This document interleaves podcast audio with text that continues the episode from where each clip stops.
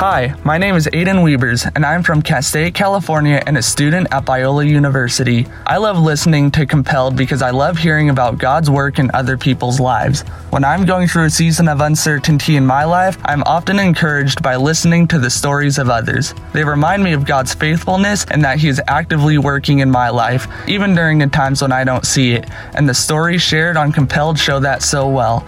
I hope you enjoy today's episode. They got on the phone right away and made a bunch of demands. Philippine military, of course, surrounded the place, and there was shooting, shooting, shooting. These A 10s came in, bombing the place. I thought we would die there. I was pretty sure we would. We were just gonna die. I'm Paul Hastings, and you're listening to Compelled, a seasonal podcast using gripping, immersive storytelling to celebrate the powerful ways God is transforming Christians around the world. Last week, our guest was Lauren Smith. Early on, Lauren and her husband felt called to adoption and foster care, but had no idea how many children God would place in their home. And I guarantee you, their journey is unlike any other that you've heard. Again, you can hear that story by tuning into last week's episode with Lauren Smith. Today, we are officially halfway done with season 5, and our episode today is going to be a little bit different than our usual show. We're going to air one of our exclusive behind the scenes episodes, which are normally reserved only for our monthly Patreon members. Normally, when I record an interview, we'll have a conversation that's around two hours long, which is probably way longer than what you want to listen to normally, which is why we added our regular episodes to be much shorter. And then, of course, we add narration and background music and sound effects and all the other cool things that make a compelled episode. But that also means there's a ton of great material that we end up trimming out stories, insights, teaching, and more that we normally have to make the hard decision to leave out due to time constraints. But our behind the scenes episodes include all of that material. We still do some slight editing to remove interruptions or bathroom breaks, but for the most part, it's pretty close to the original interview. No narration, no music, just a conversation. And normally, only our monthly Patreon members get to hear these special behind the scenes episodes, but this week, we want to share a special one with you. Our guest today is Gracia Burnham, a missionary to the Philippines who was kidnapped at gunpoint by terrorists and held hostage in the jungle for ransom. She endured every hardship you could possibly imagine, including gun battles, beheadings, and starvation. Yet Gracia was continually confronted with one question was Jesus asking her to forgive these men? We originally published Gracia's story as episode 30 of Compelled, which is much shorter, but now you can listen to our entire conversation right now. And just a reminder if you have been blessed by listening to Compelled, would you prayerfully consider partnering with us financially and helping us continue bringing these stories to life? When you join as a monthly Patreon supporter, you'll get access to all of our behind the scenes episodes and early access to the next week's regular show. To get started, visit compelledpodcast.com slash donate. And now, settle back and listen to our behind-the-scenes conversation with Gracia Burnham.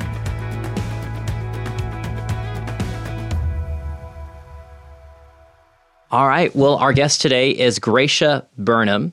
And Gracia, I actually was familiar with your um, story back in 2001. I was 11 years old. And I remember hearing about you. I think it was in World Magazine. Mm-hmm. And as a, an 11 year old kid, like, I can't remember if we were actually praying for you or not, but I wouldn't be surprised if we were.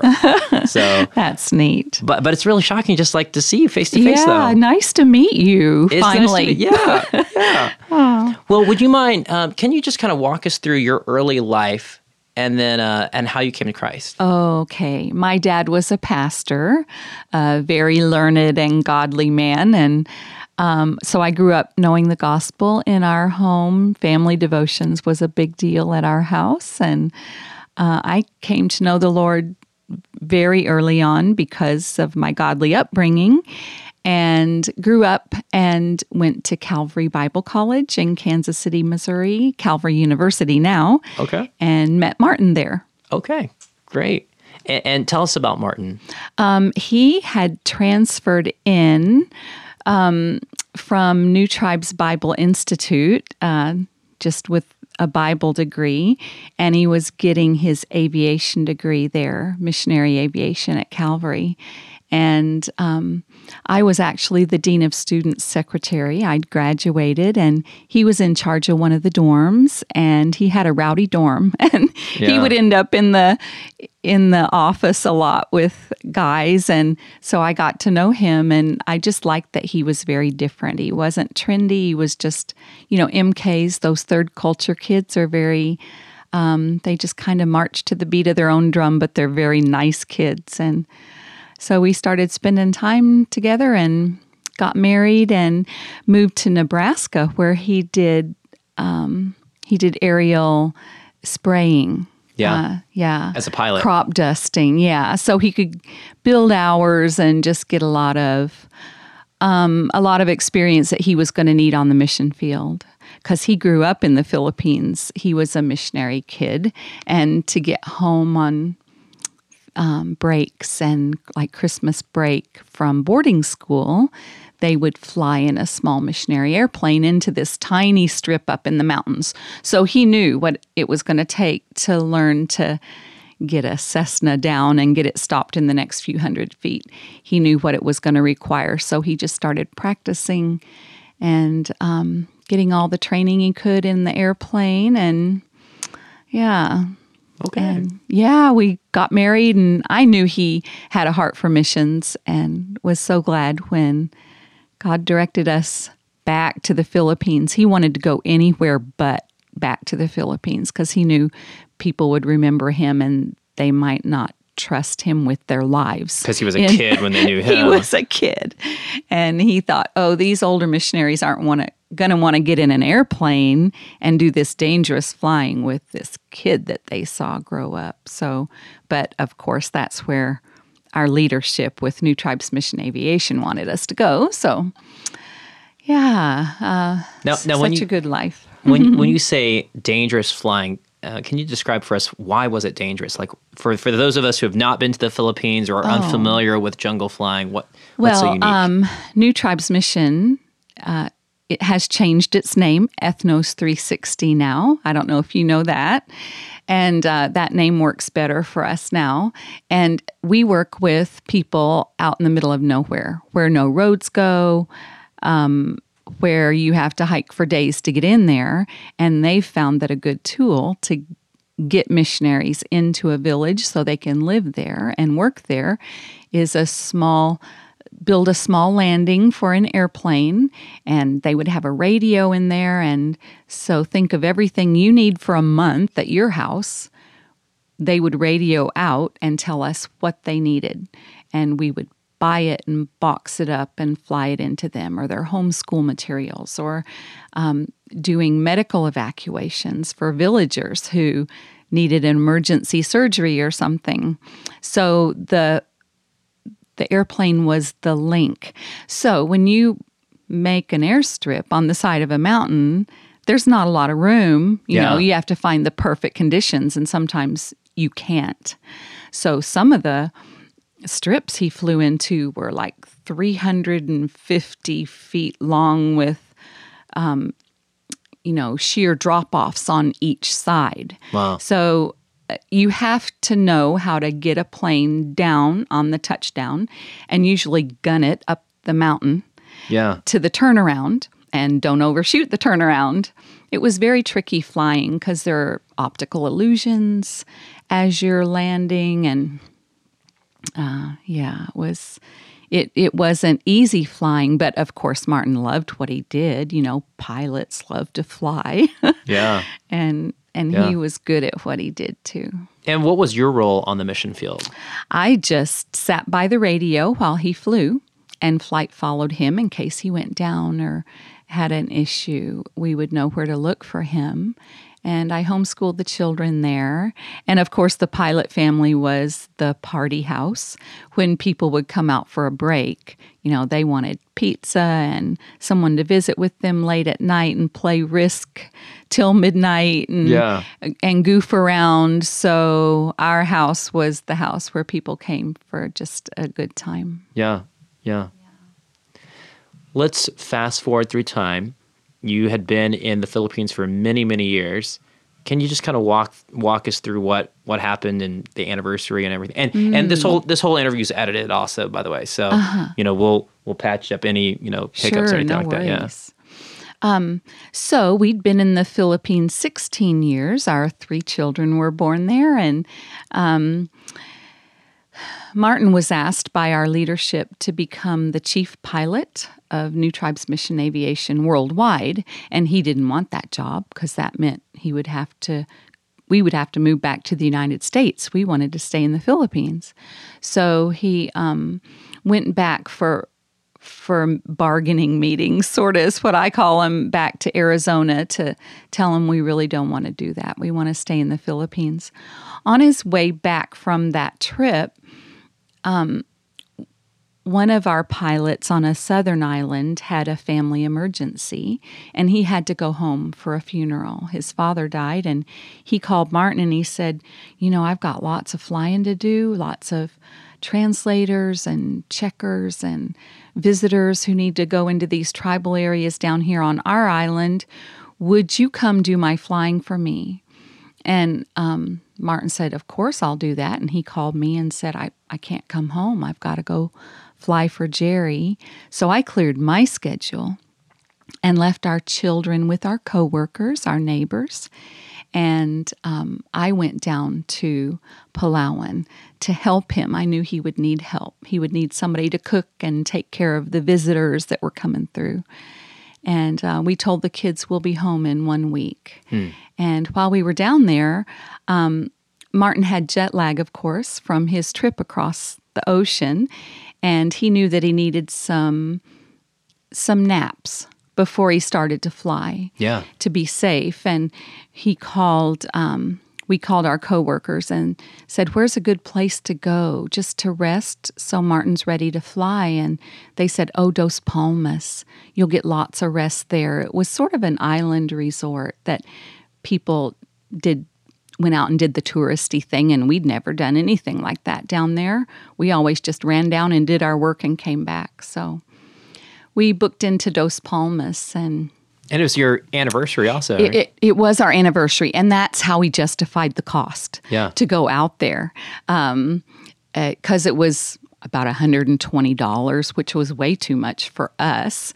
And we thought, oh, our, our anniversary's coming around. That's um, we'll treat ourselves for our anniversary uh, instead of getting a little room in town or something. and how long have y'all been married at this point? Uh, 17 years, I think. I think that's right. Uh, um, so we went out to Dos Palmas and we weren't even going to be there 24 hours, just a quick overnight and him getting some rest before we took the, the launch, the boat back to the mainland. And um, that night, uh, well, before dawn the next morning, uh, there was pounding on the door and bang, bang, bang. And Martin headed for the door. And even before he got there, these three guys with M16s broke the door in. And one of them took Martin right out. Um, one of them came over to the bed and he lowered his weapon at me and yelled, Go, go, go. And I said, No, no, no.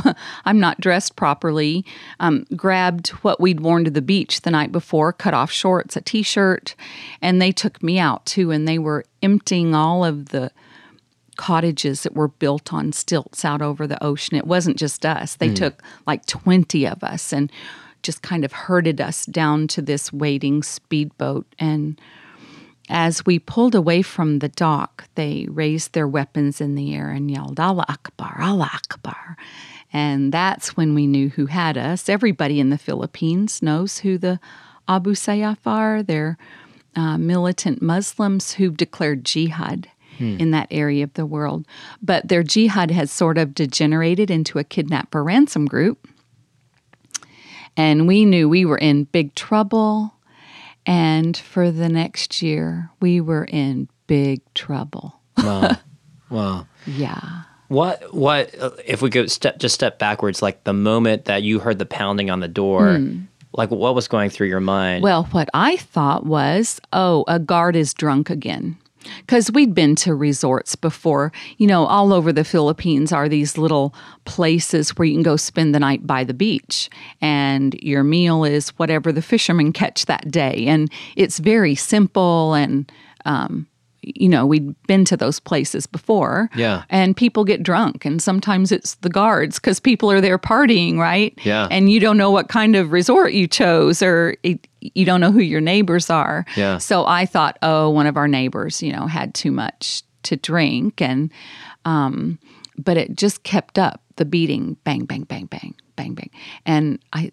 Um, there'd been some talk the night before about we needed to shift to another room and i thought oh the, the person who thought they had this room they're here this early in the morning what happened i don't know a lot of but certainly not that terrorists were out there Yeah. you know that someone was going to come in with an m16 and hold it to our heads And as soon as they entered in with the gun, did you did you immediately know? Oh, these are terrorists, or Well, no, I, I knew we were in trouble. Oh, um, you know, yelling, go, go, go. And that's the only English they knew go, go, go. Oh, move.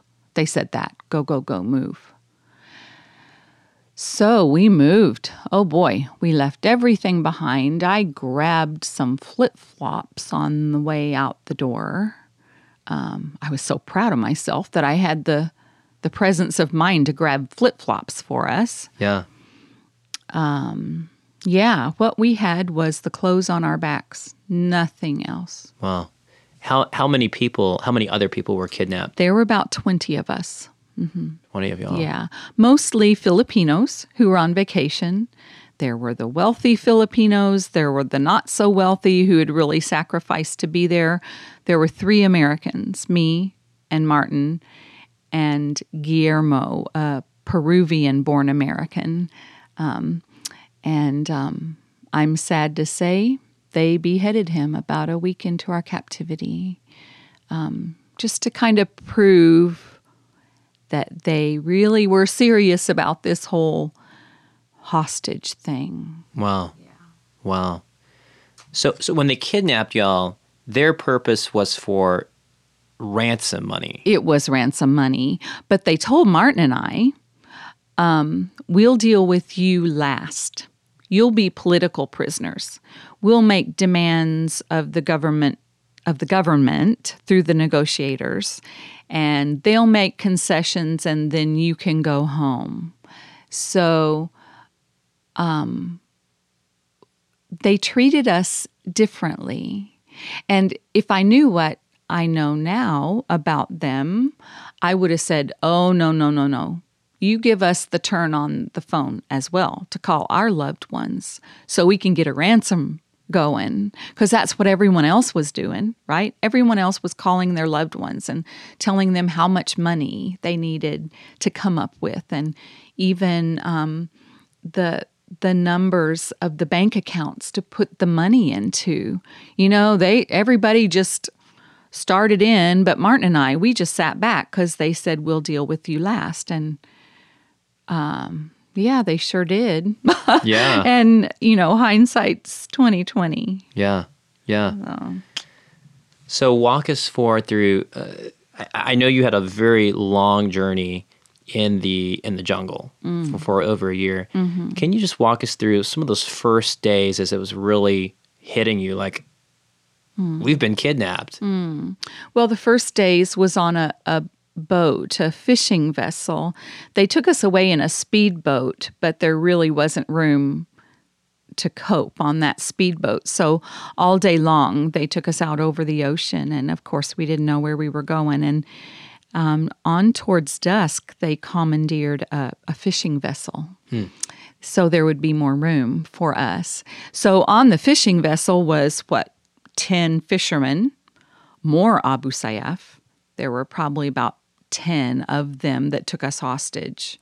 And there were probably maybe 10, 20 more on the boat. Oh, that wow. was a lot of people And then 20 On that- hostages also. on that fi- yeah it was a lot of people and we didn't know who was who right right away we knew who the hostages were but we didn't know who the, the fishermen were who the the abu sayyaf were So we were just trying to be quiet and um, stay safe the first few hours because we'd been through this little hostage taking course. I don't know what you call it, a safety course that our mission agency had asked us to go through. And they had said, you know, those first few moments are the most important when you just need to comply.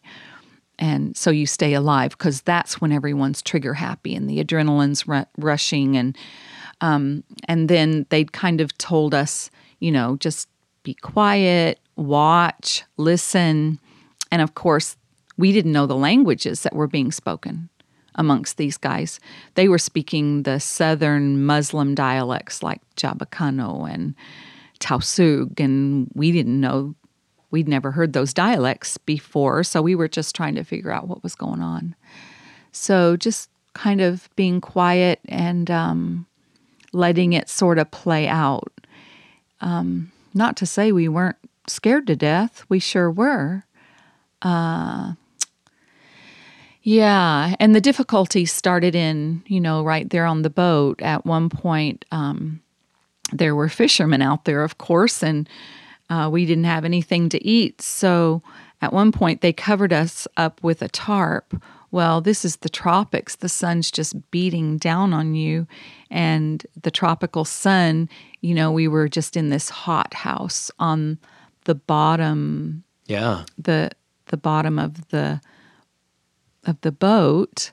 And of course we had gone pee in the bottom of the boat. There was no bathroom. Oh, man. And at one point, we'd all been taken from our beds, and we told him we need to use the bathroom.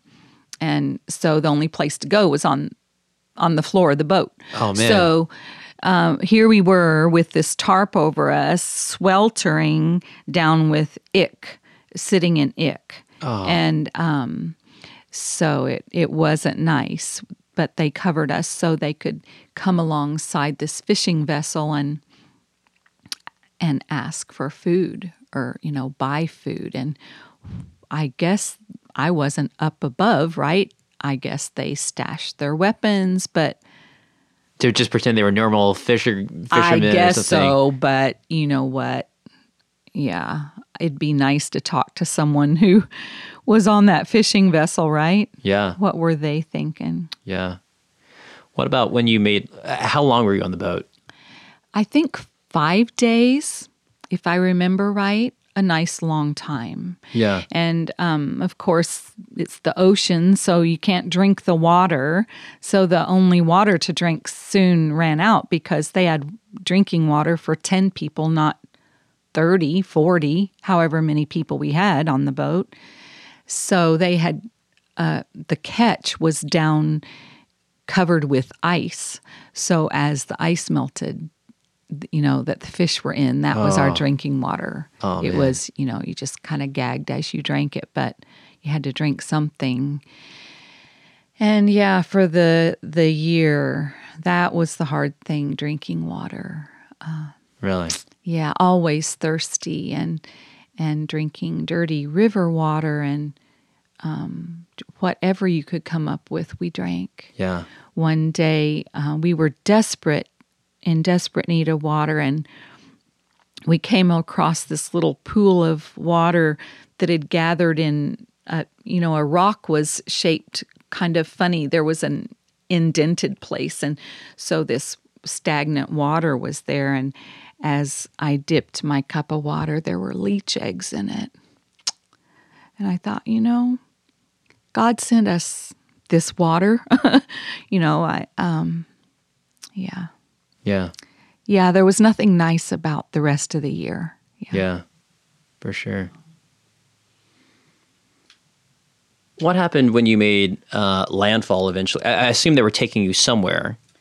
They were. We didn't know where, of course, and we were trying to watch. Martin was trying to figure out what direction we were going, so when it was all over, he could, you know, tell the authorities this is what we did and he was really good at that. He was kind of the camp historian actually, Martin was. He was pretty smart. Yeah.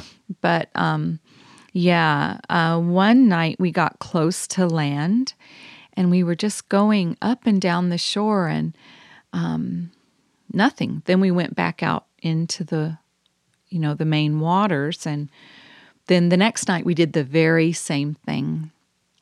And on the shore there was some lamps, some lights. Oh, that was the signal they were waiting for that their companions were there on the shore. So they pulled in as close as they could, and we just got off into chest high water and waded to the beach and um, started hiking in the dark. Uh, yeah, it was dark, of course. Um, they did all that at night. And we were hiking in the dark, and Martin had lost his flip flops, of course. Um, they had, I don't know, what happened to those in those five days on the boat. I don't know if someone took them or. Anyway, he had lost the flip flops. So he was hiking barefoot.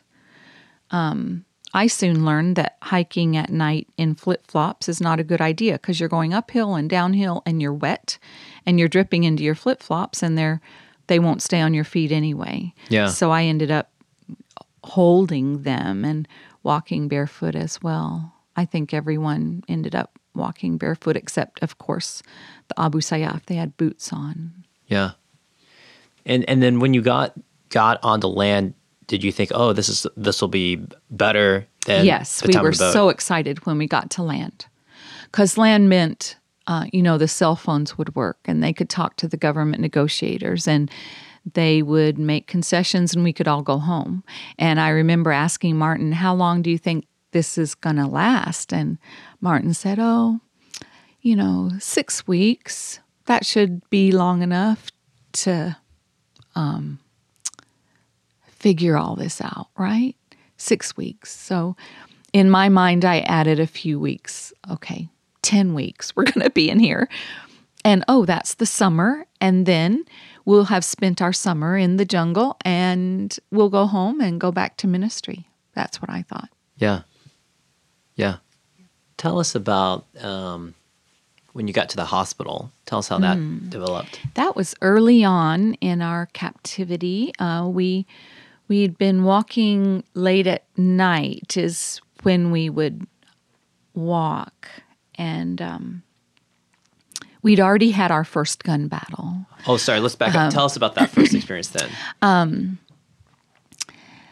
So we were all excited because we were to land and there would be food on land and water and shelter and all this could be, you know, figured out, right? So we were all pumped because we were on land. Yeah.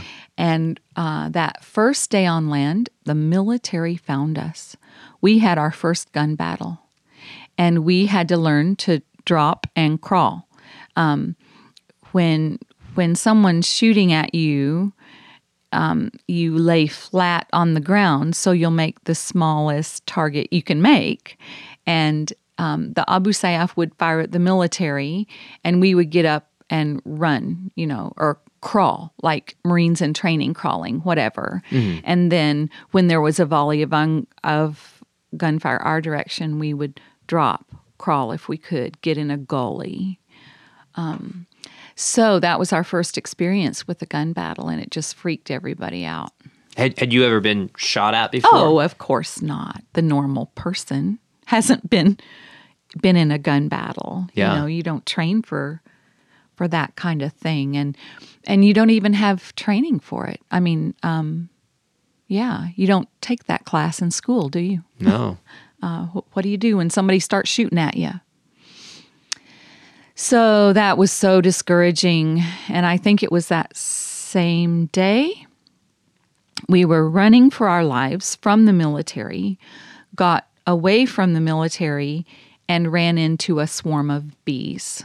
And the bees started attacking us. Oh. So here we were running again from another enemy.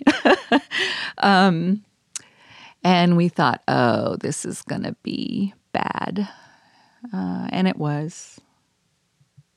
So, just several days into being on land, um, they came up with a jeepney. A jeepney is sort of a small Filipino bus with um, seats along the edge.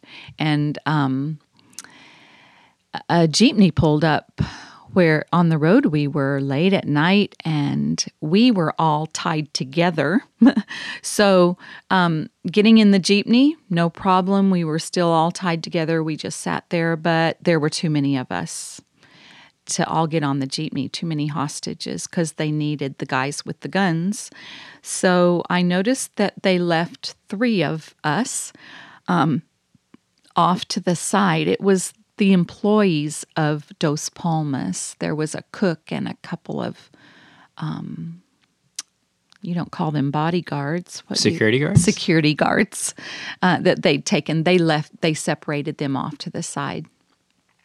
And uh, we headed off at breakneck speed on this jeepney, just lurching around, uh, and suddenly realized, you know, the guy driving the jeepney didn't really know how to drive it. yeah. And uh, I asked Martin, uh, "Do you think you ought to volunteer to drive this thing?" you know, obviously he doesn't know how to how a clutch works yeah. or hasn't figured it out well. Well, they figured that out too and changed drivers, and we were just headed who knows where. And we suddenly pulled up in in the courtyard of a hospital and went went um, well, they said go, go, go, move, right? Some of the English words they knew. Well, we were tied together and somehow we didn't go out like we came in, right? In an orderly fashion because they were yelling, go, go, go, move, pointing their weapons at us. And we got all tangled up because we were tied, tied together. together.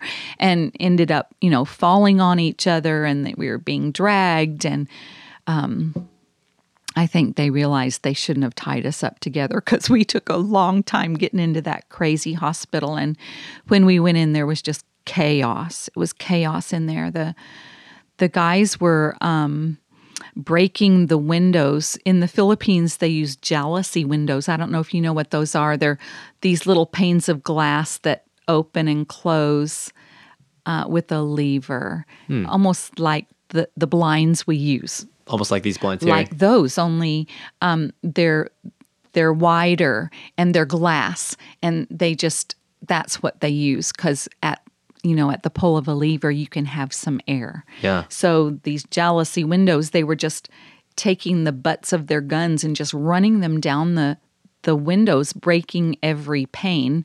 Glass everywhere shouting yelling screaming because the nurses were on duty.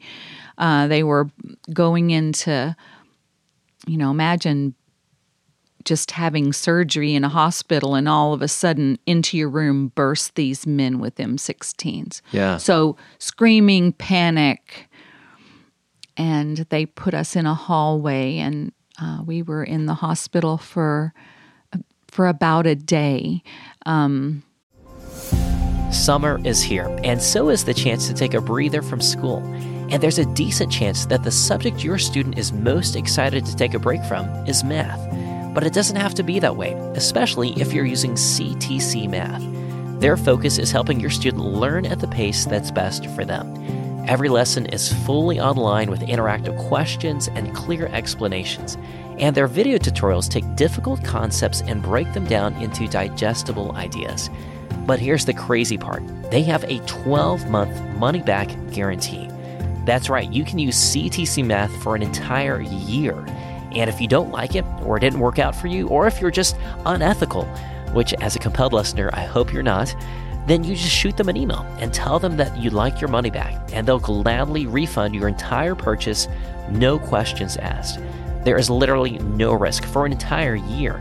You can't beat that because their heart is to serve your family. That's why they sponsor Compelled, so that we can continue creating stories that will bless and encourage your family.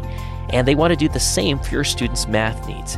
So, whether summer is a time for your student to catch up, keep up, or move ahead, CTC Math is there. Learn more at ctcmath.com. Again, that's ctcmath.com. The world tells young women to seek popularity, beauty, pleasure, or whatever will make them happy. Yet the more they chase after those worldly dreams, the emptier they become. That's why I'm excited to tell you about a special conference designed for mothers and daughters to encourage them that there is just one thing worth seeking after Jesus Christ. The conference is called Seeking Christ and takes place at the Ark Encounter in Kentucky, September 20 and 21st. The conference is taught by Sarah Mally Hancock, the founder of Bright Lights Ministry, and includes skits, real life examples, studies for moms and daughters to do together, and bonus sessions by Ken Ham and Martyn Iles from Answers in Genesis. Plus, you'll get to walk through the full scale replica of Noah's Ark there at the Ark Encounter, which I've actually done and is incredible. Young women will be challenged to seek the Lord first in their lives, deepen their love for God's Word, be rooted in their identity in Christ, gain vision for close family relationships, and shine their light brightly for the Lord. The primary focus is for young women ages 10 to 18 and their mothers, but of course, women of all ages are welcome to come. Learn more at brightlightsministry.com. Again, that's brightlightsministry.com. And what was their purpose for breaking into the hospital? Well, who knows? They, I think they thought because of the Geneva Convention, right? We would be safe in a hospital. So they got on the phone right away and made a bunch of demands, uh, you know, money and this and that. And the government response was to cut the phone lines and cut the electricity. And that made them really mad. I don't know what they expected. What? like, like, sure, whatever, just yeah. Just be still. We'll bring you yeah. whatever you're asking for, your millions of dollars or whatever. Yeah. Um, but they weren't expecting for them to cut the electricity and the phone lines, and that that made them really angry. So then the Philippine military, of course, surrounded the place, and uh, there was shooting, shooting, shooting, and um, they began bombing the hospital. Where you guys were, you, the hostages we were in were. there. They started bombing it. These A 10s came in bombing the place. So there'd be a bang, and, you know, here'd be this fire, and the Abu Sayyaf would go running down the hall. We had hostages on each side sitting along the wall and they'd go running, excuse me, excuse me, excuse me, as they the terrorists the, the terrorists that. were excusing themselves as they ran they ran down the hall with their fire extinguishers to put out these fires that the bombs had caused and I thought we would die there. I was pretty sure we would we were just going to die there in the hospital and at one point they came and got Martin and they said, "Come with us." And I thought, "Oh no." you know, just dread filled my heart they said, We want you to call. Call your mission agency because they'll know how to get in touch with the embassy and they can stop this bombing. So Martin went out and called New Tribes Mission headquarters. And um, at first they didn't think it was Martin. And he said, Yeah, yeah, it's me. And uh, call the American embassy, tell them to tell these guys to stop bombing the hospital. We're all going to die. And um, yeah, and you know, to get out of there, um, well, we know now that they bribed the military. Someone's ransom came in. Um, and I wasn't out there, but what I heard was the some of the Abu Sayyaf sort of dressed up like military and got a jeepney on the outside. Uh, you know, because there's Abu Sayyaf all over the Philippines. It wasn't, you know, they're not confined sure. to this group, and they all had cell phones. So another group of Abu Sayyaf came in dressed like soldiers came to the checkpoint and just waved and said, you know, we're we're soldiers, we're headed we're headed to the fight, but um, someone's ransom had come in, so they brought in one of the wealthy guys ransoms, and someone slipped that out the front door to the military and asked them to pull back. Wow. And, you know, this wasn't the first time this had happened. This happens all the time in the Philippines. It's business as usual. So they knew the game, right? So the military took the ransom, pulled back, and we escaped out the back door. And I remember thinking it was really weird because as we were leaving the back door, gunfire started in. And one of the guys commented to the other in English, because that's all I speak, right? He said, They're not supposed to be back here. One of the terrorists said that. One of the terrorists said that. We're, they're not supposed to be back here. He said, You know, okay, let's just go. And so there were wounded um, in that gun battle.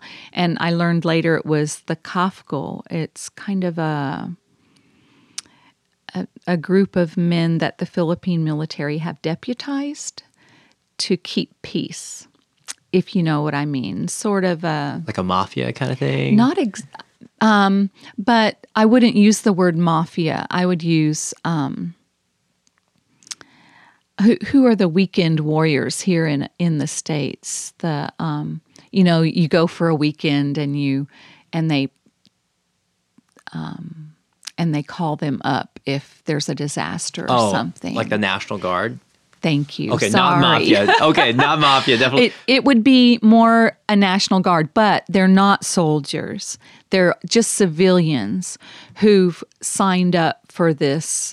Um, we're going to keep our area safe. So they issue them guns and they kind of keep their ear to the ground for peace and order issues. So no, they're good guys, right? Um, but they were the ones, I guess they didn't know the plan, right? They didn't know they were supposed to pull back. they didn't know they'd been bribed. They just thought, oh, here's our opportunity to, Yeah, let's Wow. rescue these people. yeah. what what happened to the the three guys that had been left behind when you guys got in that jeepney? We heard later that the three guys who wouldn't fit on the jeepney had been beheaded. They're just in the ditch. And um, one of them, they botched the beheading, or he survived it. Um, and he's still alive today. They um, they found him the next morning, still living in the ditch with his head severed. You know, not totally off, but Oh my goodness. Um, and he's still alive today. Yeah, Wow. I found him on Facebook a while ago. Um, Yeah, his day of grace it isn't over, is it? It's like God's given him a day of grace. yeah. Let's take a moment and tell me where, where where did you think God was at this point? Like all this chaos is going on. This is definitely not the anniversary trip that you were planning on. What did you think God was doing? Well, at first, um, we we were sure that um, God knew where we were. Um, there on the boat, um, the fishing vessel was kind of like this ecumenical service, right? Because as the sun was setting, the Abu Sayyaf started their bowing down, praying towards Mecca. The Catholics started in on their rosary. The um, you know, the Protestants said, you know, Martin, would you lead us in prayer? And um, Martin's prayer was so sweet. Um, you know, God, you know where we are. This hasn't taken you by surprise. Um, give us peace in our hearts. Give us grace to endure. Be with our families who are going to go through this trial, you know, just so calm and cool. And that's how he always was anyway. And everybody realized that Martin knew how to pray and he became the he became the chaplain and would pray. And so at the beginning, you know, we we knew God has this. Um, that first night on on the fishing vessel, I had just been to Faith Academy's graduation the day before uh, in Manila, where Martin had attended, but he wasn't there because he was still on that flight from the United States. And the the choir had um, sung Be strong, be strong, be strong in the Lord, and be of good courage, for I am your God. Be strong, be strong, be strong in the Lord, and rejoice, for the victory is yours.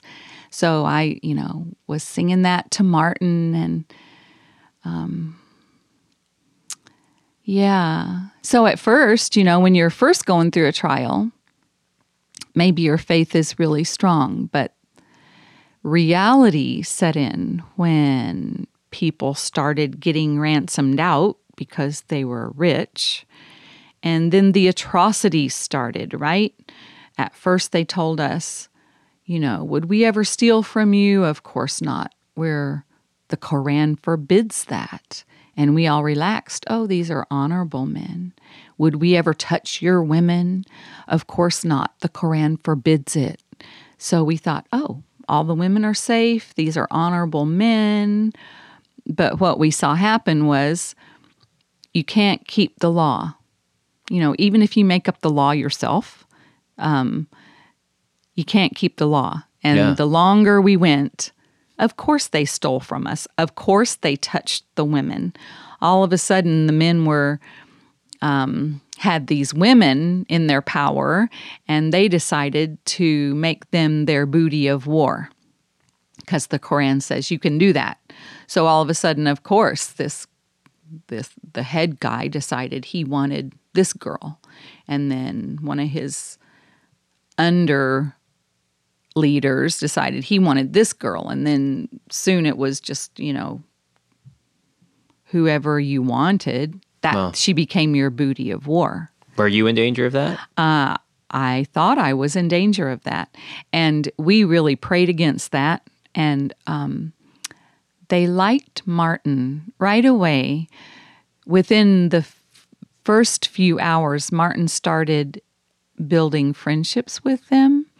Um, when we were on the speedboat at the beginning, Martin we throttled they throttled back because we were getting bounced and you know airborne and just being bounced around and we were exhausted just from being out on the ocean with the waves and they throttled back to get us a little bit of a break from that. And um, martin started helping the guys with the watches that they'd stolen from Dos Palmas. From you guys? Uh, yeah, like their their booty. Um, they were staring at these watches and they didn't know how they worked. And Martin said, "Oh, um, I'll help you with that."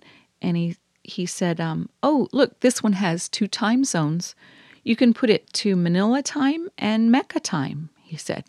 he was helping them, just building relationships mm-hmm. right away. So they liked Martin, so they didn't touch me hmm. um, and I was married.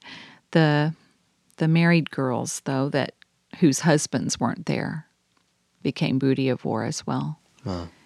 Uh, they called it sabayaing. They, yeah, the girls just had to live with them, sleep in their hammocks, and yeah. Yeah. Wow. While we're talking about the Abu Sayyaf, could you just describe what, what were these guys like? Like I, I've read a little bit in your book, but I just want to hear your own description of them. If I were to describe them, I think um, I would almost use the term the lost boys, you know, like um, Peter Pan. Um, not little children, but teenage, early 20s guys who, for one reason or one reason or another, life hadn't gone the way they wanted it to, or, you know, everybody had a story of why they were there. And um, so they weren't jihadists really bent on jihad, except for a few of the uh, the leaders. So you had the leaders who were bent on jihad and running this whole show, and you had these guys who, for whatever reason, one guy uh, wanted to get married. He'd fallen in love with a girl in a neighboring Muslim village, and the dowry was 20,000 pesos, I think they said, $1,000 or so. Well, how's this young kid whose dad is a poor fisherman going to come up with $1,000? It's impossible.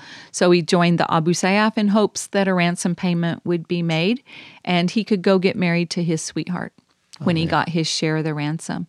Um, several of the kids, I counted the children that were my children's age one day, and there were 13 of them, That were age Abu, nine through 14 that were Abu Sayyaf. that were Abu, Abu Sayyaf members. Some of them carried weapons. So uh, one of the kids, he just didn't want to go to school anymore. And so he ran off and joined the Abu Sayyaf. You know, these were kids who should be coming home to warm milk and uh, warm cookies and milk after school, right? Um, kids. So it was hard to um, it, it was hard to group lump them all into you know these are all terrorists.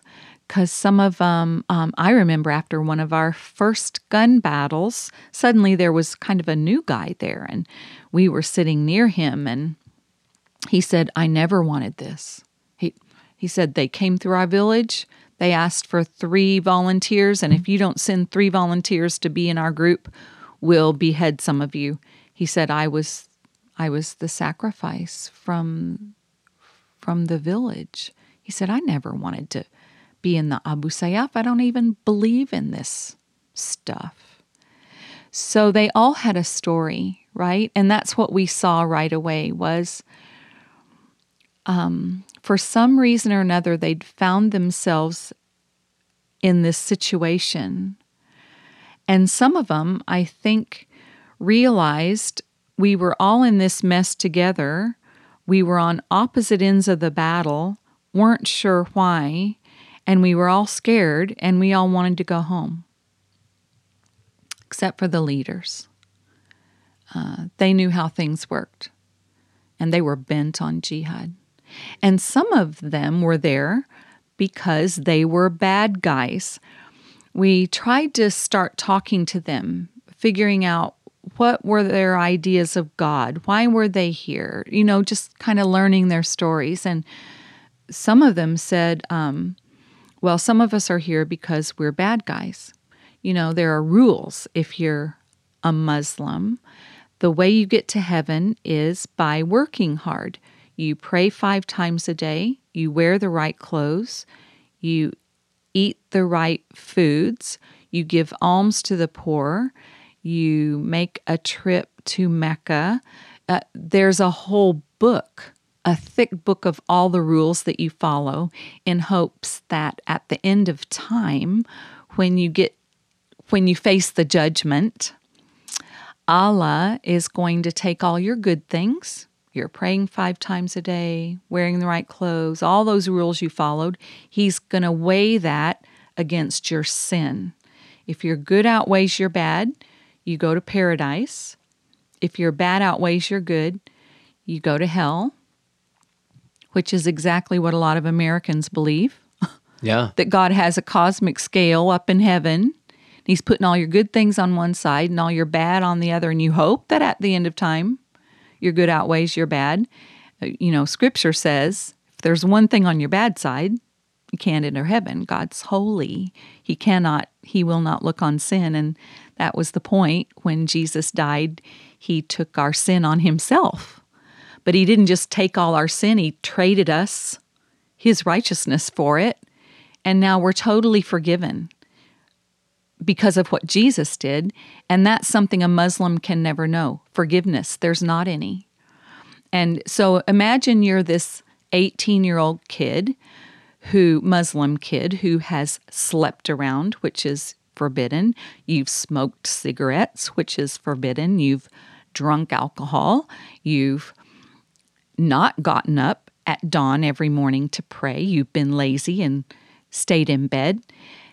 And you know, you suddenly know that at the end of time, your good is not going to outweigh your bad, and your only recourse is to die in jihad, because if you die in jihad, you bypass that iffy judgment. You go straight to paradise. And a lot of them said, We're here because we're bad guys. We need to die in jihad. Martin asked one kid that we really liked one day. Um, Martin said, um, what, what would make you happy? And he said, uh, If I could die in jihad, I would be happy. And Martin didn't know what to say. He said, You know, I'm, I'm going to pray that, that you're happy.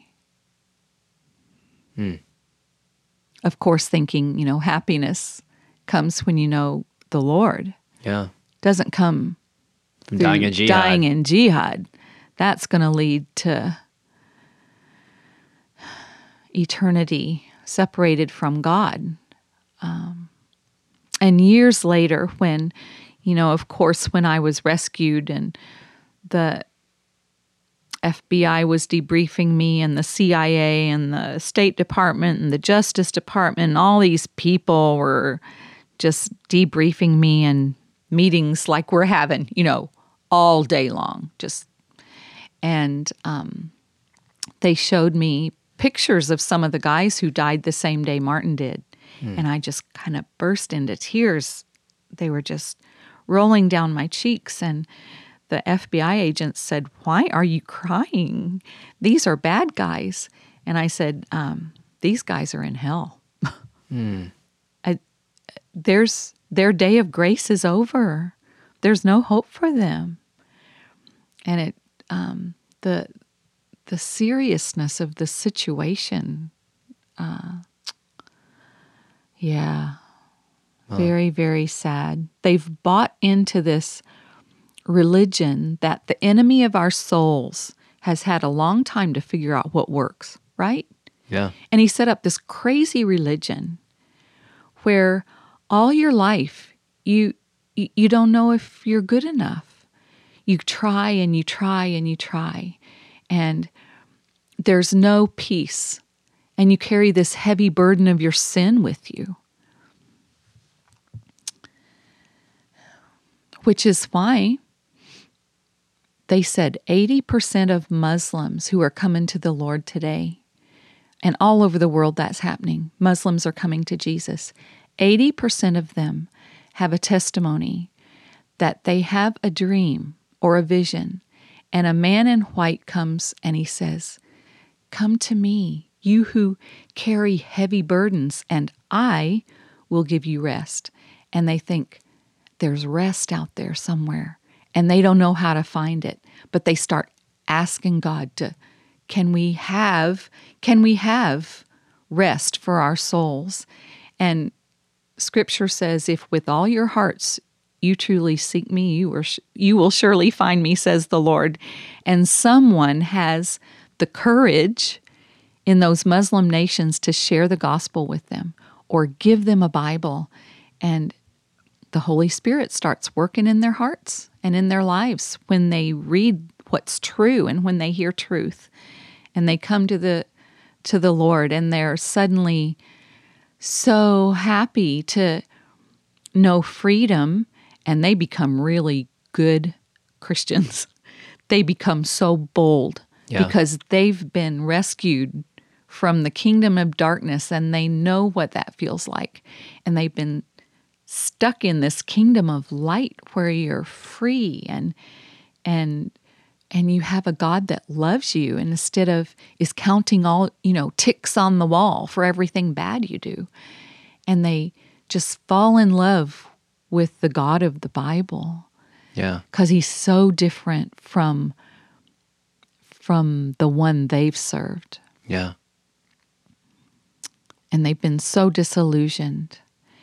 And I just kept thinking, you know, if these guys, if these guys could just know Jesus, Yeah. a lot of them knew the gospel. They'd heard Uh, it before. They'd heard it before. Growing up in the Philippines, on their islands, of course, there were believers and there were churches, and um, several of them during high school had been in, involved in youth groups at these churches and had heard truth. Uh, one of the leaders of the group, Abu Sabaya, could quote John 3:16. He said, uh, "There was a day." He said, I-, "I went to this youth group because I just fell in love with this girl in my high school class, and so I started going to church with her. And there was this day I I heard what Christians believe, and and I was ready to accept it. And they started having um, communion, and I knew that if I went forward, it would change my life forever. And he said, instead of going forward for communion, I made a decision and I ran from there. And I bought into the Muslim faith as my own. Sabaya made a decision. God was working in his heart, and he squelched that. Hmm. And um, What happened to Sabaya? Sabaya died about a week, 10 days after Martin did. They were desperate. By the time our rescue or that final gun battle happened, we were this ragtag, exhausted team of people because most everybody had gone AWOL. You know, they got out of there. At, at one point, there were 80 Abu Sayyaf, 20 hostages. That's a lot of people to feed. And we were starving, and they got sick of it and disillusioned, and everybody, one by one, would just take their weapons and go home. We would wake up, and there'd be 10 guys just gone one morning. So we dwindled to there were 17 of us, 14 Abu Sayyaf, three hostages at the end. Wow. And we were starving. We hadn't eaten in 10 days. I didn't know you could go that long without food. Uh, we had water and we had salt. And we were just at our wits' end. And um, so uh, we had that final gun battle, and I was rescued. Martin died there on the hill, and so did the other hostage, and the guys retreated down the river. Well, after I got out, I met with, you know, the president of the Philippines and Philippine military. And I said, you know, these guys are desperately trying to get off this island because they're in big trouble. You should be watching the shoreline. Because, um, so they, um, they started watching the shoreline, and about 10 days after our rescue, these guys tried to escape off that island in a boat, and the military um, had helicopters and boats down there, and there was a shootout on the water, and Sabaya died in that shootout. Hmm. He got what he wanted, right? He wanted to die in jihad. He got it. Hmm. Yeah, So sad. very sad. And you multiply that by hundreds of thousands who um, who have no hope for their souls. And Muslims right now are our greatest opportunity. They're coming to America because they're sick of that. You know, they're sick of the the terrorism and they're sick of having to live in under oppression and um, they come to America for a better life. And and what they want is what we want a, a free place to live and a place to raise your children and that your children will be safe. And they're here and we have the opportunity to share the gospel with them because they expect us to. You know everybody talks about what they believe but when i see a muslim that's kind of the the last thing on my mind right when i see a lady covered in the mall um, the last thing I think of doing is going up to her and saying, Have you ever heard that Jesus loves you and can take your sin burden away? Would you like to know about that? Uh, you know, plant some seeds. And um, so God's bringing the world here. And uh, maybe we should take opportunity to let some people hear the gospel that otherwise would never hear it. Yeah.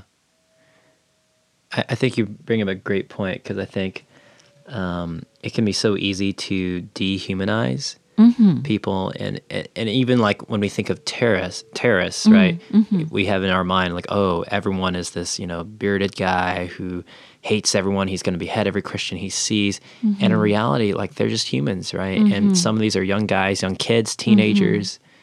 And some of them are what I just described, but some of them are not. Uh huh. That's right. And and you, you don't know a person's story till you sit down and talk with them. And how many Muslims have I had it at my house? None. Because it takes courage to invite someone over to your house and make yourself vulnerable, right? Because you don't know what side of the fence that person's on. Um, so, yeah, it's probably time to take some opportunities since God's bringing them here. And people sometimes hear me tell my story and and they say, "Oh, what you have is um, you've heard of the Stockholm syndrome, where a a person takes on the grievances of those who are holding them hostage, and it's a true that's a true phenomenon. Um, we watched it happen. It happened with us. Every once in a while, Martin and I would say, "Okay, um, who are the bad guys here? The bad guys are the ones feeding you. They're the ones sheltering you in a gun battle. They're the ones taking care of you. Who are the good guys? The good guys are the ones shooting at you because it became all mixed up. Yeah. And, um, you know, I watched some of the young girls who are being held hostage start, you know, liking the Abu Sayyaf because, you know, they're teenagers, right? And here's this cute teenager that's carrying a gun and, you know, this macho teenager. And, and one girl, I told her, you know what? It, you be careful. These are the bad guys. And she said, oh, they've never done anything bad to me. I said, Are you kidding me? Your parents right now are probably selling their home in Manila to get enough money to send it to these guys so you can go free. Not done anything to you? Um, so that Stockholm syndrome is alive. It truly is a thing. But I think when you ask God to change you, because what I saw happen to me was I saw myself. I when I realized this wasn't going to be done in 6 weeks, the real me surfaced. I started hating those guys. I started being filled with envy at them when they had food and they didn't share it with us. I you know, all these horrible things just raised to the surface. It was shocking Yeah. and um, and I asked God to change me. And I think there's a difference between the Stockholm syndrome and when God changes a heart and gives you love for your enemies and gives you forgiveness and teaches you to trust Him because you're sure He's doing a good work. And um, I think God changed me in the jungle because you can love your enemy for a minute or a while, a day even maybe, and then you go through a village and they chop some guy's head off. Uh, what? Forgive them? No, they're dirty rats, and they do it again, right? Your enemy does again to you what they did before, and all those feelings resurface. So you can forgive for a while in your own strength, but it doesn't last. But when God changes a heart, He changes a heart. Yeah. And I love that about Him. Old things are passed away, all things are made new. Only God can do that. Let's touch base on that. What was there? A, can you tell us about the particular moment or event that led to you having that turning point, asking God to change your heart? Well, there the, there were lots of turning points because um, me, I was sort of this roller coaster of emotion. You know, one moment, God, you've got this. You know exactly what's going on. You know exactly what you're doing here, and I'm trusting you. And two minutes later, God, do you even know where we are? Have you forgotten us? But no one knows where we are. We're going to die here in the jungle, and nobody's even going to know what happened. And it was this roller coaster of a ride for me. So, but a moment that I think back on was about week 10 because Martin had said, I think we'll be here about six weeks, and I'd given God about four more. And week 10 came and went, and no no rescue, no negotiation was working. And I started thinking, um, you know what?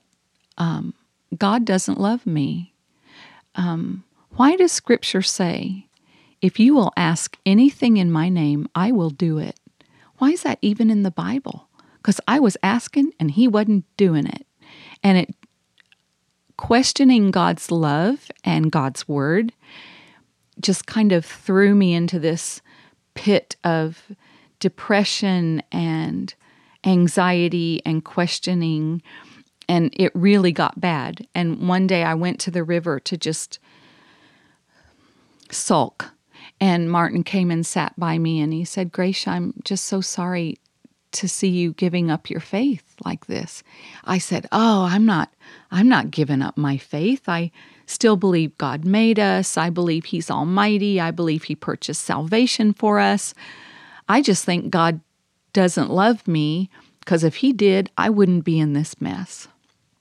And Martin said, "Oh, Gracia, I think either you believe it all or you don't believe it at all." He said, You've got to decide what you believe. Is God's word true? Is he good? And um, so we started going over all the verses about love, because that's what I was dealing with, right? I have loved you with an everlasting love. With loving kindness I've drawn you. For God so loved the world that he gave his only begotten Son. Um, started just quoting verses about God's love, and I thought, you know what? maybe it's not working for me. Like we we all have this wonderful plan for our life, right? and we think God's supposed to come through and make it happen. And I thought, you know what? I need to just believe that God's word is true. He says he loves me. Doesn't seem like it. I don't feel loved. I don't feel blessed. I don't feel like I'm in the heavenlies with him. But scripture says I am. Either it's true or it's not true, and I'm going to choose to believe it's true. And it's like in that moment, God put it in my heart to start asking for things. Ask for forgiveness in your heart since you can't do it yourself. Ask for love for them. You know, the fruits of the Spirit love, joy, peace, long suffering, gentleness, goodness those aren't things you make happen in your heart. Those are gifts from the Holy Spirit of God and I started asking for him. And uh, he did the work. And that's what I love about him. God's in the heart changing business. And that's what he does well, and he does it. He, he does it for our own good to establish us and give us a future and a hope and, and life abundant.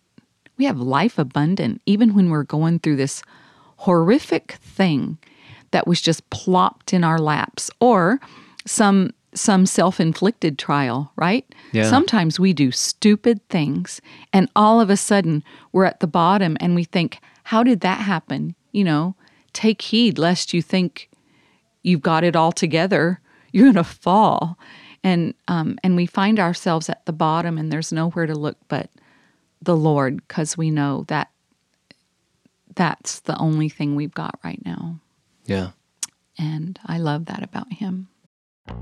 If you like to stay up to date with current events, then you'll especially appreciate another podcast I enjoy called The World and Everything in It. It's a daily news program about 30 minutes long, delivered every weekday morning by Christian journalists from around the world. And they aren't just rehashing the current headlines, they're actually doing investigative, boots on the ground journalism while providing biblical cultural analysis. I started listening to their show about five years ago when we first launched Compelled. And since then, they've become one of my go to sources for understanding current events from a biblical perspective. But they pull no punches. In fact, they tell the facts just as they are, even when it requires sharing uncomfortable truths. Maybe that's why they're one of Apple Podcast's top 100 news programs. Join me and thousands of other Christians from around the world who listen to the world and everything in it. Just search for The World and Everything in It in your podcast app or visit WNG.org.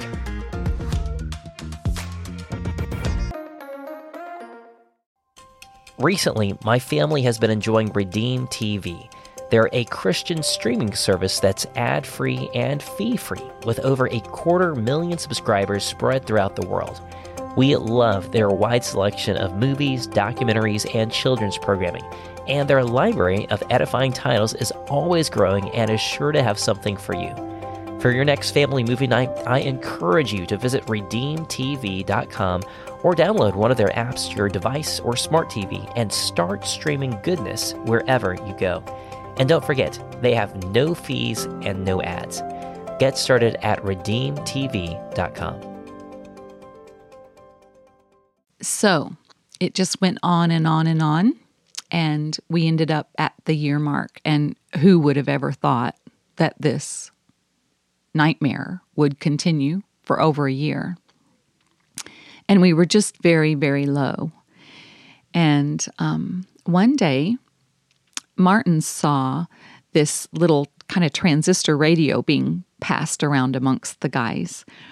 And he got up the courage to ask Abu Sabaya if we could listen to the radio for a while, you know, borrow the radio.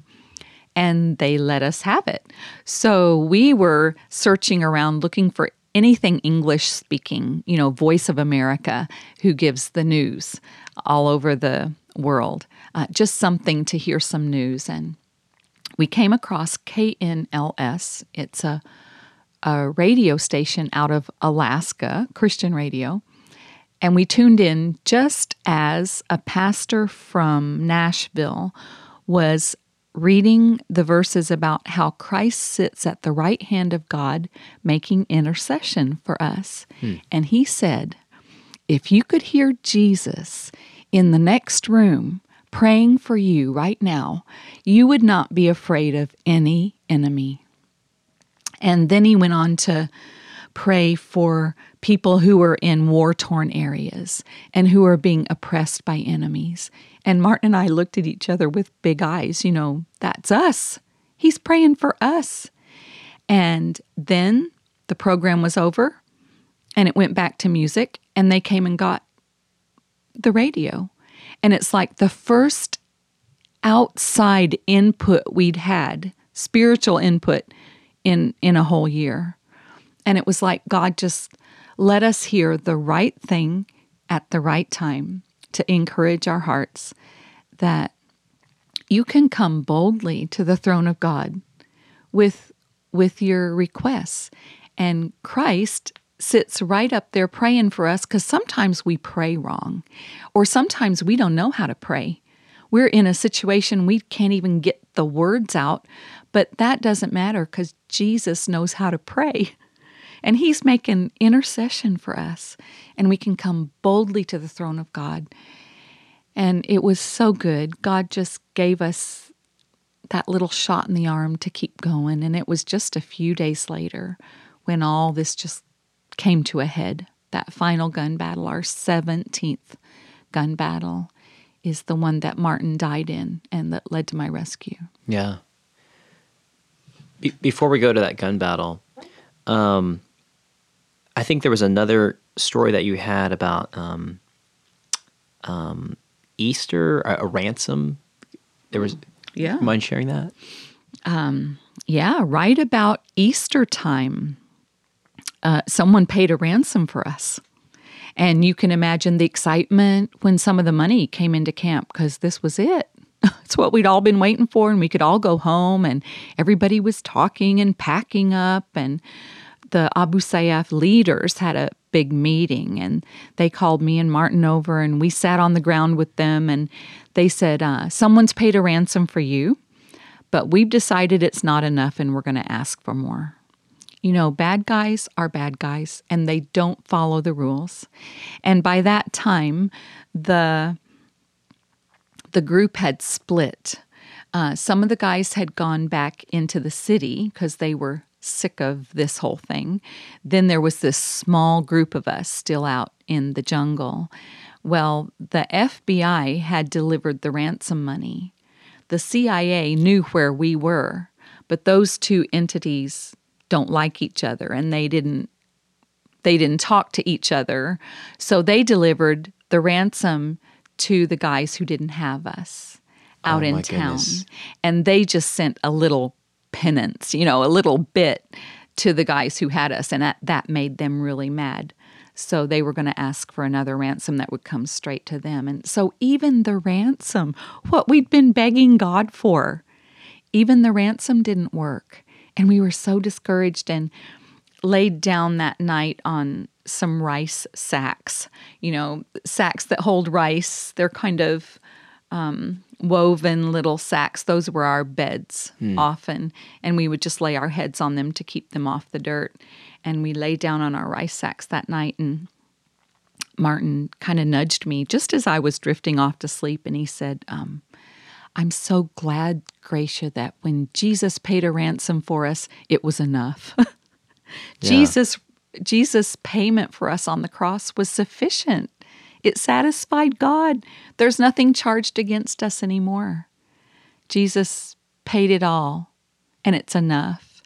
And Martin just did that over and over. I would be at in the depths, right? And he would point me again to the Lord. You know, he just did it over and over. I I didn't know what sort of man I was married to. I I knew he was a neat Christian, but never understood his Christ likeness till we were just in this awful situation. And he did that so often, pointing me to the Lord.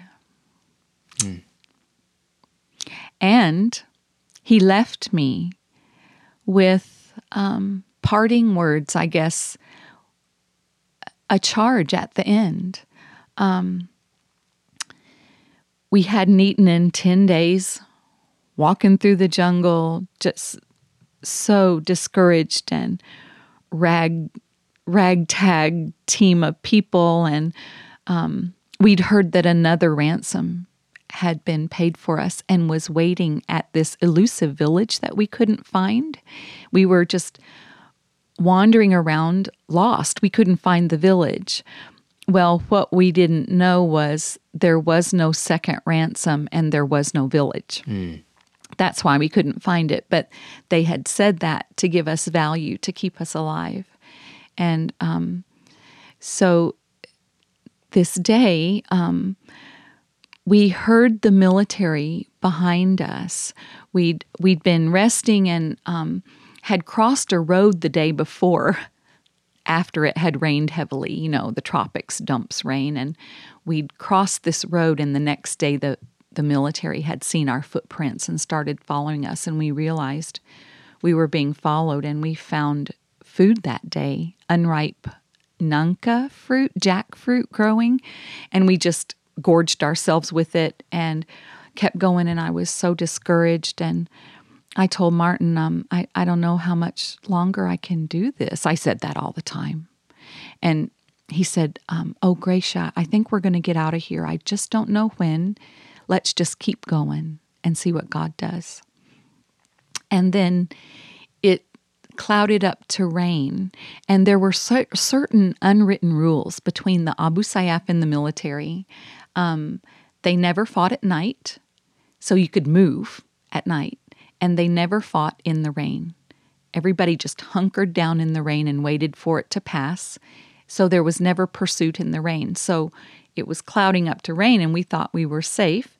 So we set up our hammocks and our plastic sheeting that would shed the water, and we um, laid down for a rest. And Martin said to me, Gracia, I've been thinking about Psalm 100 all day long, especially that first verse that talks about serving the Lord with gladness. He said, This does not seem like serving the Lord. We've been walking through this jungle for over a year, but let's by faith accept that that's what we're doing here, that we're serving the Lord here, and let's do it with gladness. And we laid down for our rest. And minutes later, the military, they didn't stop for the rain. They came over the hill and they opened fire on us. And Martin was dead. It's like his last words to me serve the Lord with gladness. You know, a person's last words are very important. Everybody wants to know what what their loved one said at the end. And that's just kind of become my my life's theme. I'm just going to do what God calls me to do. Uh, figure that out. do it with my whole heart. Do it with gladness. So thankful for that charge at the end. Yeah. Mm. Did you did you re- realize right away that he had passed? Um, right away when they opened fire on us, um, I was hit in the leg. So I dropped from the hammock, you know, because that's what I'd been taught to do, right? Make a flat surface. And but it was so slick and steep. We were on the edge of a mountain, and I slid down the hill and came to rest beside Martin. And I looked at him, and he was bleeding from his chest. And I knew from experience, you know, leg wounds might heal, chest wounds don't. And he lay there um, just almost snoring, breathing really heavily. And um, then his body got heavy. Have you heard that term, the weight of death? Mm-hmm. I think that's what I was feeling, but I didn't really know. I just felt him get heavy. But I wasn't sure he was dead. And then I don't know how long that gun battle lasted 10, 15 minutes. And then the Abu Sayyaf retreated down the river, and the military came down the hill to rescue us. And um, I started moving my hands around so they would know I was alive. I didn't want them to shoot me. And um, they started dragging me up the hill. And as they dragged me away from Martin, I looked back and he was white. And that's when I knew he was dead. Mm. And they got me to the top of the hill and um, called a helicopter. And the helicopter came in. And even at the top of the hill, there were some funny things that happened. Um, this young young man, a soldier, came up to me and you know I'd been wounded and he said, um, "Ma'am, I am the medic, and you are my first patient." and I thought, "Oh, great, right." I have this young kid. I'm his first patient. So he kind of wrapped up my leg and then he looked at me and he, he said, um, Is there anything else? And I said, um, Do you have a Tylenol? so he started asking around, you know, asked all his friends, Do you have mefenamic acid, they call it? Do you do you have a mefenamic? And somebody came up with a Tylenol and gave it to me, which I probably shouldn't have taken because, you know, hindsight, I was going to be operated on soon, right? Your blood. And, and they, they don't they don't want you to have anything in your stomach in case you aspirate. But you know, who was thinking about that, right? It was just hurting, so I asked for a Tylenol. And then they called the helicopter and even then when they they said, "Ma'am, a helicopter is coming for you." And I said, "No way." I said the you know, the ridges are the ridges aren't clear. The ridges are clouded in. He's going to have a I was used to calling weather for Martin. I know when to call an airplane and when not to call an airplane. And I was looking at the ridges and they were clouded in with rain. And I said, Enough people have died today. Don't have that helicopter coming. He just looked at me like I was from Mars. And he said, uh, Ma'am, for you, the helicopter will come. so, and it did. And they flew me out, and some of the guys, the military, that'd been wounded in the battle. And we left Martin laying in the rain. I thought, you know, this isn't how it's supposed to be. But by then, I'd ha- I had things settled with the Lord. Um, I was a different person. My kids will tell you a different person went into the jungle than came out. They said, they'll say, um, you know, my our mom was always on to us. She wanted us to be perfect, and if we weren't perfect, she would yell at us. You know, I wanted the perfect family, and we were the homeschool family, and um, wanted everything to be perfect at our house. And I was so black and white, and so rigid, and so mean to my children. Let's be honest. And um, I came out and I wasn't mean anymore because I had seen myself. I saw myself for what I was. I saw my sin. And I realized God's grace. And I didn't care anymore if the kids went to school with a messy bedroom. I wanted them to go to school with a clean heart. I wanted them to know that their mom loved them. The bedroom has nothing to do with whether your heart's clean or not. Um, one day, Zach, my youngest, was down in the basement with a bunch of his friends. And I came down the steps just in time to hear Zachary say, The best thing that ever happened to me was my mom getting taken hostage. And I said, Zachary. And he looked over at me and he said, Mom. He said, Oh, he, you know what I mean. and I said, Yes, I know what you mean. you have a mom that shows some grace now. I knew what he meant. And I'm so thankful that um, that for one thing I came out changed. You know, God did it. Wouldn't it be sad to go through this horrific trial and come out on the other end just the same way you went in, or worse, bitter, angry, um, blaming? Wouldn't that be sad not to have learned some life lessons? Yeah. Wow. Yeah. So hopefully I've learned some life lessons. Wow. Thanks for sharing. Yeah, you're welcome. You know, you Mar- uh, Martin just sounds like a, a really incredible guy. I wish you could interview Martin. I wonder what he would say. I would love to hear his side of the story and, uh, you know, hear him put into words what God did in his heart. Um, yeah.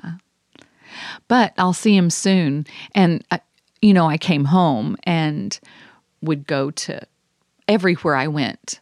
There was a, a microphone stuck in my face. Yeah, yeah. And they had warned me about that. The American government is so good about that. Um, they sent a counselor, um, quote unquote counselor. Everyone that's been taken hostage, they send someone to talk to them from the U.S. And this guy had come from an Air Force base in Washington State, and he knew Jesus. And it was so good. And he gave me bits of advice, but something he said was, Gracia, go home and make the the media your friend. Don't think of them as your enemy. All they want is a soundbite from you. They want three or four sentences from you so they can go back and give it to their boss and they can go do the next thing, right? Make it your plan to make them successful and you can say anything you want. He said, put things on a three by five card and carry it around in your purse. And when somebody sticks a microphone in your face, just be ready and they'll love you. And so I went to this thing in downtown Wichita, and a, a girl was interviewing me and was said the very same thing. Martin sounds like such a nice man, and I said, "Yeah, and and I'm going to see him really soon." And this look of horror came over her face. She said, "What do you mean?" And I said, "Oh, um, life is a vapor, right? Our life is really, really short. I'm going to see Martin really soon. Eternity's a long time. Life's really short. And what you decide here on earth determines your eternity. And she said, Oh, oh, yeah. Um, you know, just a little thing to Yeah. to get people to think if you can just point people to the Lord, even if you don't do a good job of it. You know, you don't have to do a good job of it. Years later or moments later, you can think, oh, I should have said to that person, da da da da da. You know, uh, God bless you. He has good things for you today. Look for it. You know, a simple, you don't have to preach the gospel every moment.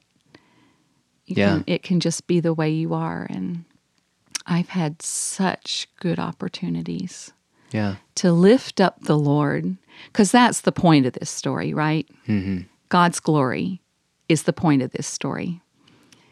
People love stories of en- endurance and overcoming, but the point is God's great and God has a plan and God can do anything and he makes us strong as we follow his plan and trust in him.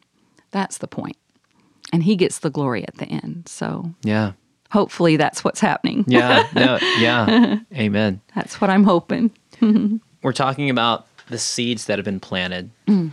Can you bring us up to speed? So, well, let me take a step back. So, you've written a couple books. Mm, mm-hmm. Um, the first one was called "In the Presence of My Enemies," Yeah. and that you wrote that shortly after. Yes, uh, they Tyndale, uh, one of Martin's best friends from Faith Academy, um, Doug Walton, had he and his wife had been supporting Martin and I all our years in the Philippines.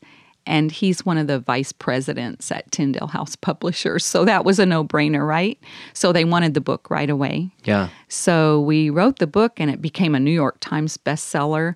I think the fact that 9 11 happened while we were in the jungle, I think that really propelled our our story to the top. Yeah. And everybody knew about it because these guys were Al Qaeda trained. And um, And they're fighting for jihad, and yeah, The spotlight. All that was in people's minds. yeah. So yeah, it's the story of our captivity and what God did. And then you've written a second book. Mm, Tell us about uh-huh. that one. Well, Tyndale asked for another book, and I said, Oh, I said it all. And they said, Oh, wouldn't it be sad to, to miss what did God do in your heart? How did God, ch- God change you through that hard time? So, to fly again is more of a devotional when you go into a tailspin in life um, seeing God's goodness in it and how He changes you when you go through hard times. Yeah. So, a, a lot of people have said they have loved that book because we all go through hard times. Yeah. And often people will just pour out their hearts to me because they know I've been through a hard time and they want to tell me about their hard time. And I just can always point them to the Lord, even if I don't do a good job of it. And you know, the weird thing, even when I'm trying to hide and not be you know, I went on vacation a while back and I just went somewhere where no one would know me and I didn't tell anybody where I was and I just kind of hid. And I, I went to a country music show thing and this lady didn't even know who I was, but during the intermission, she came over and just poured her heart out to me. And I thought, is there something on my forehead that Yeah. that makes people share their burdens with me it's maybe it's a huge blessing or maybe hmm. it's a huge curse. I don't know. Yeah. but um, It's almost those God has selected you and like I- said, it's the weirdest thing. I can be walking through the grocery store and someone will you know they'll start whispering to their companion you know there's gracia. And then they'll come up to me and just you know our daughter's 18 years old and she's just pulling away from us and seems very far from the Lord. Do you have any advice for us? Or, you know, just right in the middle of picking what cheese you want. Yeah. Um, But who else gets those opportunities, right? You just take your opportunities and Yeah. and encourage someone and point them to the right place. Yeah. Yeah. Uh, as we were starting this interview, um, you alluded to the fact that some of the Abu Sayyaf things have happened. Can you, want to share about that? Oh, tell tell us the story about would, that. That it would be dumb to not tell you the rest of the story. Um, well, um, it's a long story, but I I started a foundation because when I got home from the jungle, people started giving me money, more money than I'd ever seen, and I didn't know what to do with it. I didn't think it was for me.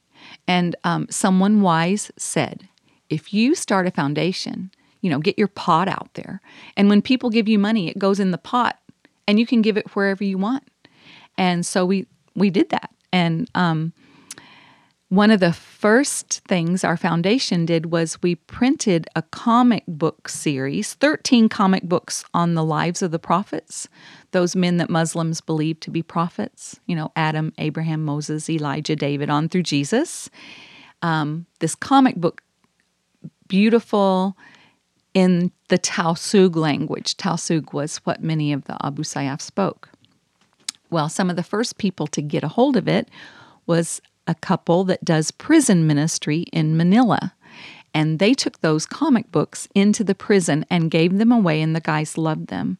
But they said, What's happening here is these guys found out Gracia Burnham printed these.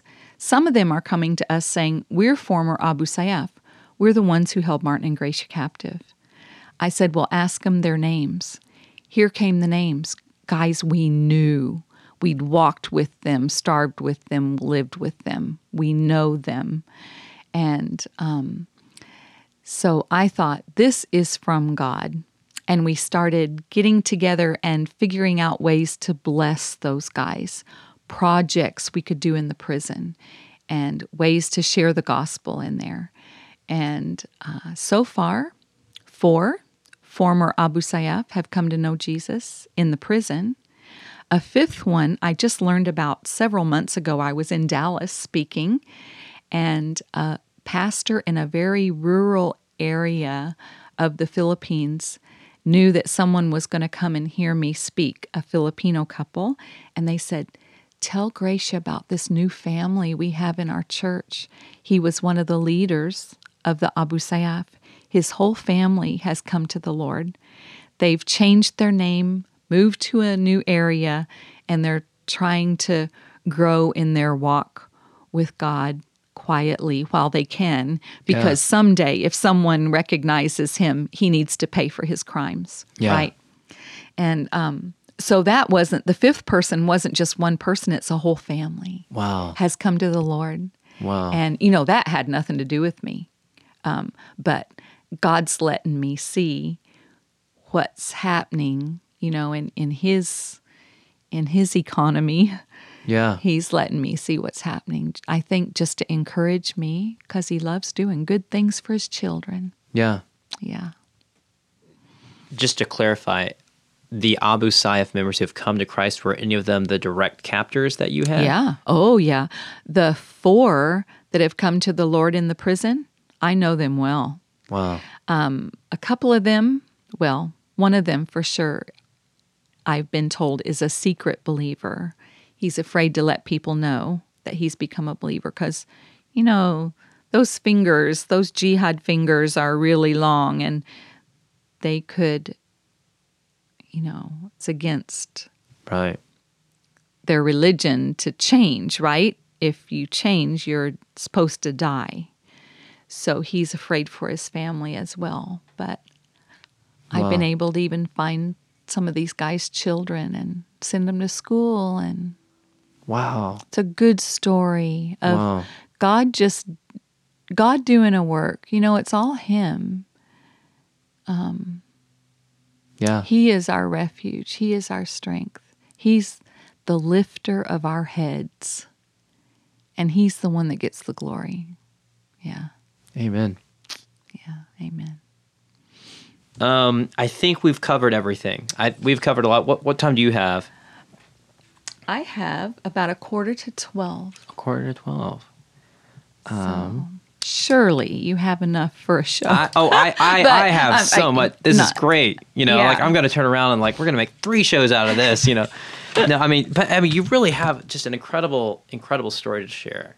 I think it's is really profound. It's this weird thing that happened to us that we never would have chosen. And people always come up and say, you know, knowing now what you know, would you choose to go through that again? And I think, no way. I, you know, no, I want to grow old with my husband.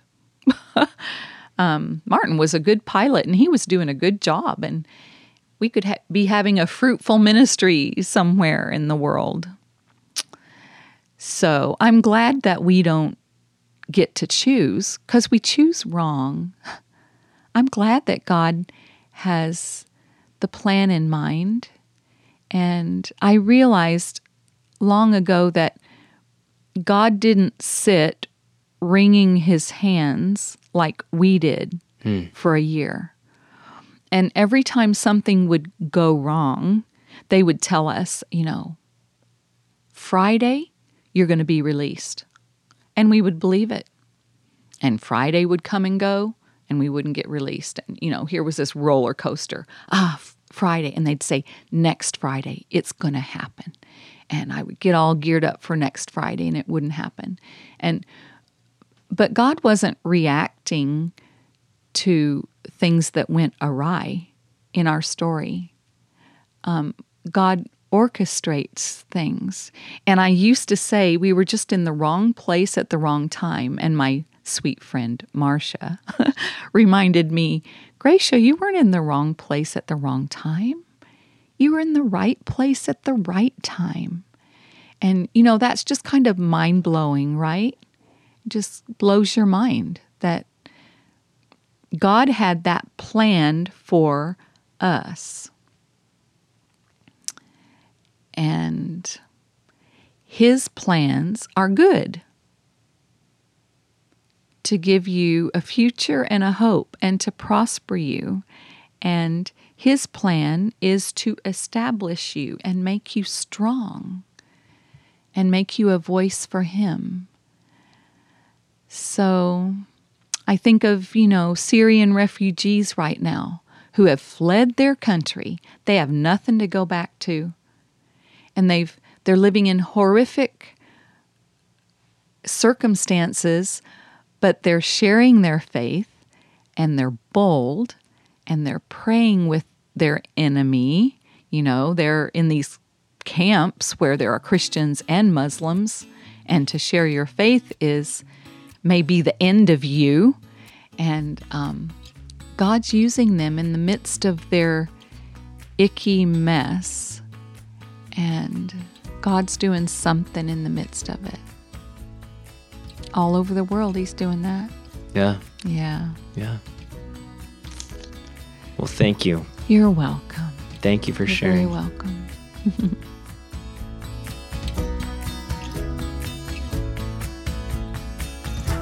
My wife and I interviewed Gracia three years ago, before the pandemic, which basically feels like a lifetime ago. But we still think back to that conversation. To endure hardship is one thing, but to forgive your enemy is another. Yet, what Gracia will tell you is the only reason she's been able to forgive those who took so much away is because of a God who gave all he could give. And if he was willing to forgive us for eternity, how much more should we be willing to forgive those who sin against us? To learn more about Gracia and her ministry, visit her website at graciaburnham.org. Or you can visit our show notes where we'll link to her books and website. You can find all of that at compelledpodcast.com. Again, just a reminder this was a special behind the scenes interview, and you can listen to 50 other interviews just like this one when you become a monthly member on Patreon. Get started and get access to all of our behind the scenes interviews at compelledpodcast.com slash donate. Stay tuned for a sneak peek from next week's episode with Andy and Jamie Stewart, a young Christian couple expecting their first child when they received the crushing news that their baby was not going to survive. How could they trust a God who would let this happen? I'm your host, Paul Hastings, and you've been listening to Compelled.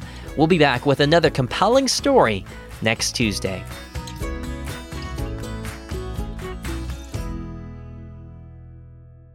Just by the ultrasound that he had seen before, I think he had a pretty good guess as to what he thought it was, and then just was confirming that when he was there. So it was it was very quick, but he handled it much better. He was really sweet and compassionate. He got down on our level, was holding my hand, and you know said, "I'm sorry, but your son is not going to make it." This episode is brought to you by the Truce Podcast. I'm sure you've been there. You're at an event, a dinner, a small group, and someone says something like, If you're a Christian, you have to vote Republican. Huh. That raises an interesting question. How did evangelicals like me get to the place where we just assumed we'd all vote one way? This season on the Truce podcast, we're diving deep into the complexity of the 1970s and 80s to understand how evangelicals tied themselves to the Republican Party. It's a story that involves murder, corruption, redemption, and our need to be heard. I'll be talking with celebrated historians like Rick Perlstein, Pulitzer Prize winners Frances FitzGerald and Jesse Eisinger, and some of the best guests I've ever had. Truce is the show that uses journalistic tools to look inside the Christian church. We press pause on the culture wars in order to explore how we got here and how we can do better. Subscribe to Truce anywhere you get podcasts or listen at trucepodcast.com.